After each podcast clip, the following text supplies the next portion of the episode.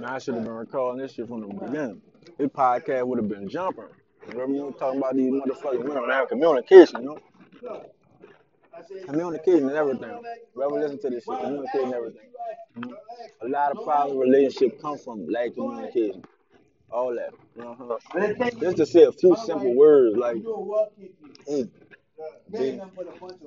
next week I got plans to go out with my girls and stuff like that. And I was just trying to see if you could give me about fifty dollars or something like that so I could enjoy myself, whatever like that. You know? It's cool. Cause you know you been at these plans. Nah. Motherfucker, come on Sunday night. Not even a Sunday morning. Come Sunday night. Yeah, baby, going out.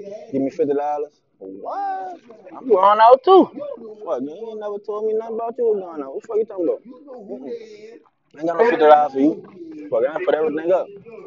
Should have been said that. I'd have had it out for you. Man, it's mine. Gotta go. You wrong for that, so I can't go out with my girl. No, I ain't saying you can go out with your girl. I said you can go out with your girl. I said I ain't got fifty dollars for you. That's what I said. So you got you, you, you don't got no communication skills right there. Fuck, you ain't listening. yeah, I wish I'd have had this shit going on. I'm telling you, this would been enlightening for y'all, man. That's all y'all women gotta do, man. Y'all gotta listen, pay attention, and communicate. You know what I'm saying? Communicate with a nigga. Nigga be nice, bro. Y'all be making niggas seem like they mean. I ain't about to say make a nigga mean, cause nigga ain't mean shit. Teach your ass a lesson. You know, you gotta learn. Life is about lessons. Y'all gonna fucking learn today. Bye, y'all.